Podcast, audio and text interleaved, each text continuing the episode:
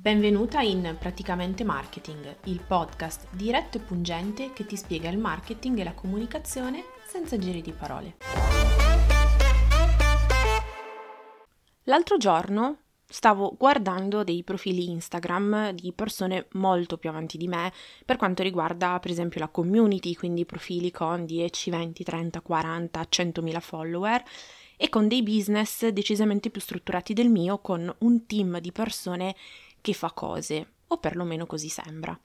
E io no, io faccio tutto da sola, come molto probabilmente anche tu, perché oggi sono troppo piccola e in divenire. In automatico però partono le pippe mentali, no? Soprattutto quando queste persone sono più giovani di me, molto più giovani di me.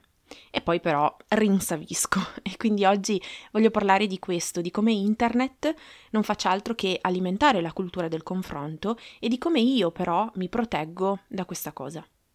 Non prendiamoci in giro, perché sappiamo benissimo che il confronto con gli altri è qualcosa che esiste da sempre, prima ancora dell'arrivo di internet e poi dei social, che un po' insomma ci piace no? additare come il male, di, come il male del mondo in qualsiasi campo e in realtà non è così. Siamo esseri sociali, l'essere umano è un essere sociale anche se a volte le persone non ci piacciono, ma siamo esseri sociali e ci lasciamo di fatto influenzare dagli altri. Quando andavo alle medie e quando ci andavo io i social non esistevano, guardavo le altre ragazze, le trovavo più belle di me, invidiavo i loro vestiti e l'essere sempre un passo avanti e questa cosa è andata avanti e si è in qualche modo, in qualche modo accentuata all'università.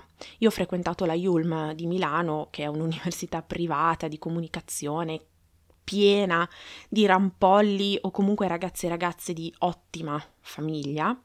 E io invece venivo da Osta, un micro paesino della Valle d'Aosta.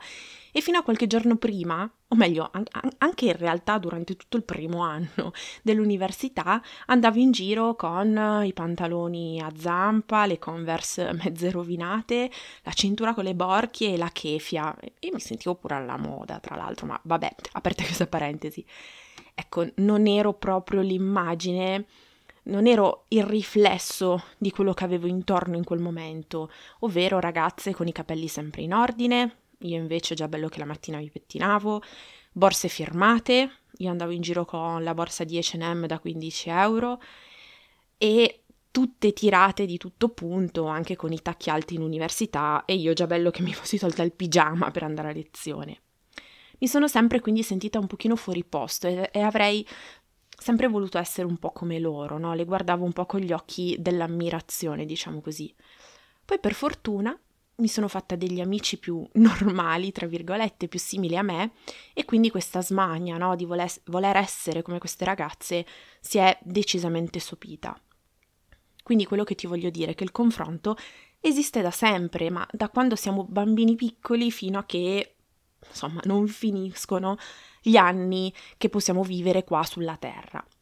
I social, in tutto questo, non fanno altro che darci una finestra sul mondo di qualcuno al quale non avremmo accesso se non ci fossero Instagram e compagnia bella. Ma attenzione perché il cavillo sta proprio qui, è una finestra sul loro mondo, ma su una parte minuscola di quel mondo. Anche se la persona fa 100 stories al giorno, nell'economia della sua giornata, quanti minuti sono? Pochissimi. Tu vedi il pezzetto della vita di qualcuno che decide cosa mostrare e cosa no. E quella cosa che mostra è molto spesso il lato migliore della sua vita.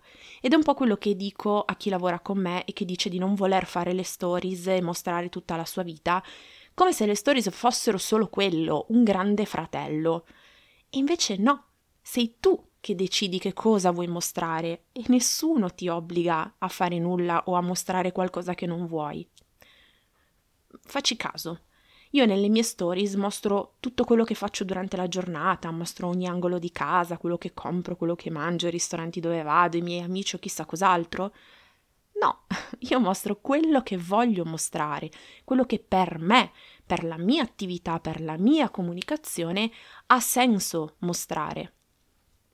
Un po' come quando faccio le call o le stories dove sullo sfondo è tutto pulito, tutto in ordine, tutto carino e poi giusto appena più in là dei margini del video c'è il delirio con vestiti da piegare, stendini sempre aperti, cose da mettere a posto, scope appoggiate in ogni angolo il cane che dorme sul divano, il vicino con il decespugliatore che rende le registrazioni del podcast eterne, crocchette ovunque perché la cana fa casini e il lavandino della cucina pieno di piatti da lavare. Ma tu questa cosa qui non la vedi perché io decido di non mostrarla.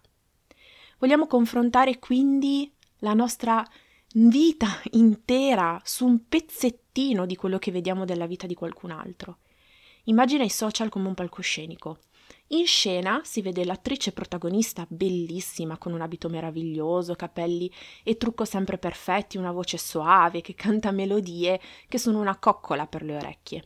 Ecco, dietro di lei, nel retro del palco, ci sono attori che corrono ovunque per entrare e uscire di scena nei momenti giusti, gente che si sfila in fila abiti, tecnici delle luci, il regista, la make-up artist, la parrucchiera.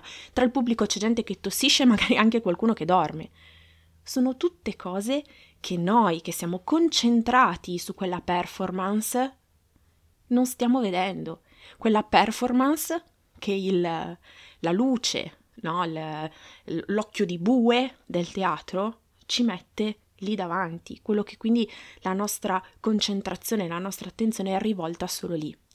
Ecco, i social sono la stessa identica cosa.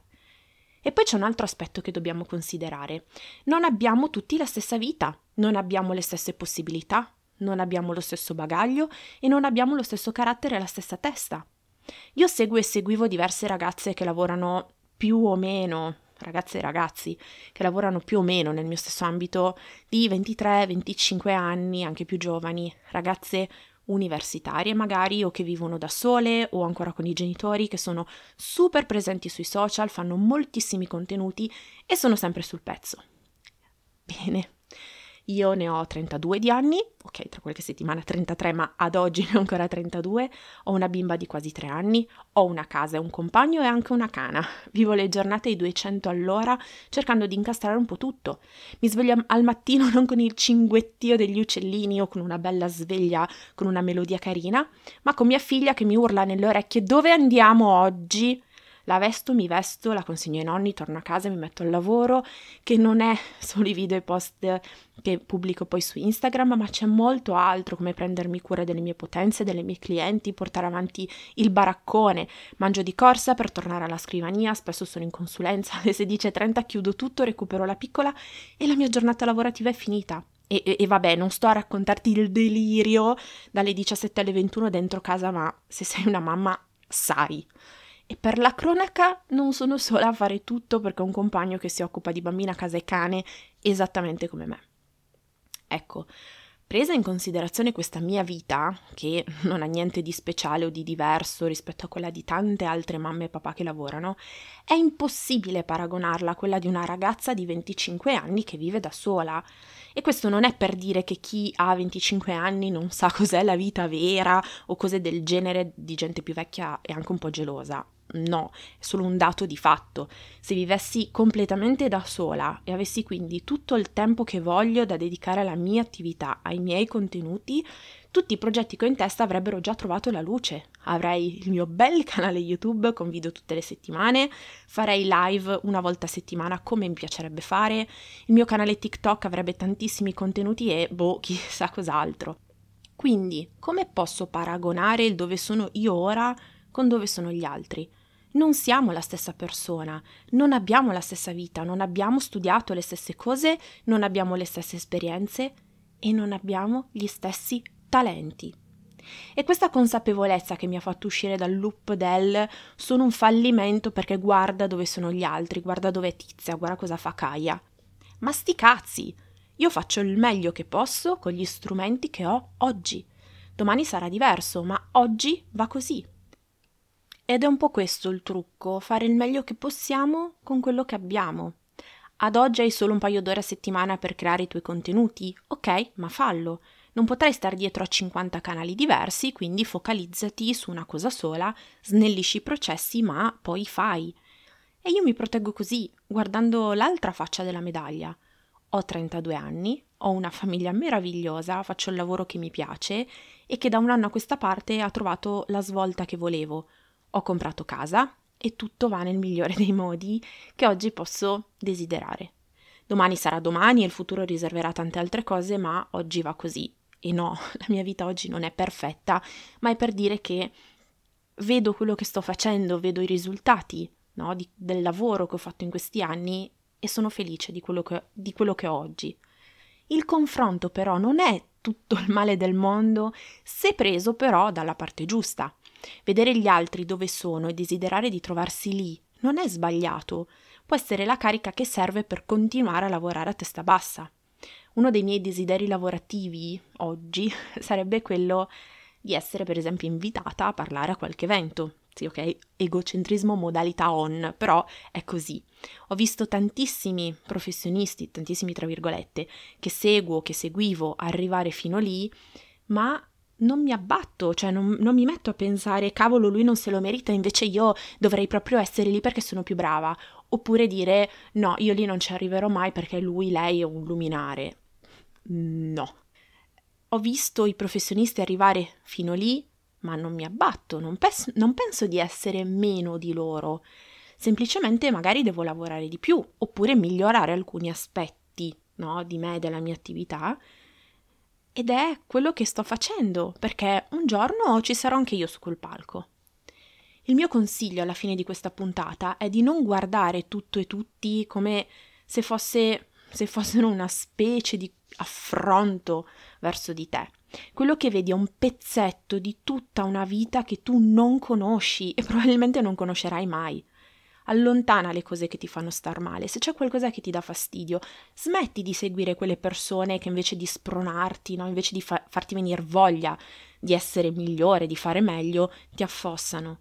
Non sei obbligata a continuare a seguire quelle persone che ti creano del disagio. Esiste un bellissimo pulsante smetti di seguire, blocca, nascondi le storie, eccetera, eccetera. Quindi, ecco, fallo per te, per il tuo bene. E ricordati, non confrontare il tuo dietro le quinte con il palcoscenico di qualcun altro. E anche oggi questi 12-15 minuti più o meno sono passati. Io spero di averti tenuto compagnia mentre sei in macchina, mentre lavori, mentre lavi i piatti, fai una passeggiata o qualsiasi altra cosa tu stia facendo. Come sempre ti ricordo di seguire il podcast per non perderti nessuna puntata, che puoi scrivermi a infochiocciola.ericarudda.it e che mi trovi su Instagram come Erika Rudda. Io ti saluto e buone vendite.